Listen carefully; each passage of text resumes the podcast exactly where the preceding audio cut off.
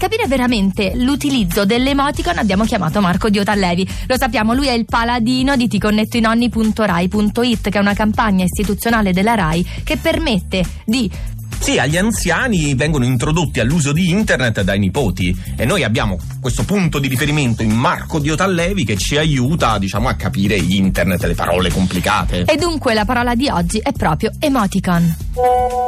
La parola che oggi voglio spiegare è emoticon. Emoticon sembra il nome di un'industria multinazionale, ma in realtà è una scoperta linguistica che ha rivoluzionato la comunicazione scritta. Immaginate di avere tra le mani una lettera di un parente lontano. A volte è difficile capire i pensieri di chi ci scrive perché non riusciamo a guardare il suo volto, a decifrare le sue emozioni. Ecco, ora immaginate che nella busta della lettera vi avesse inviato anche una foto del suo volto mentre vi scriveva e in questo modo potreste vedere il suo volto sereno o corrucciato o innamorato se è una lettera d'amore.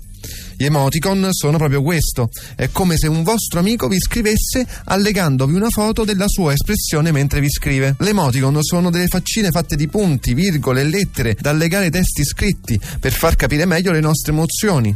Ormai oggi le utilizziamo frequentemente e ogni faccina ha un proprio senso riconosciuto da tutti, per cui è impossibile sbagliarsi. Questo radio tutorial, come tutti gli altri, lo potete trovare sul sito di Ti Connetto ai Nonni. Un saluto da Marco di Ti Connetto ai Nonni e ciao nonna!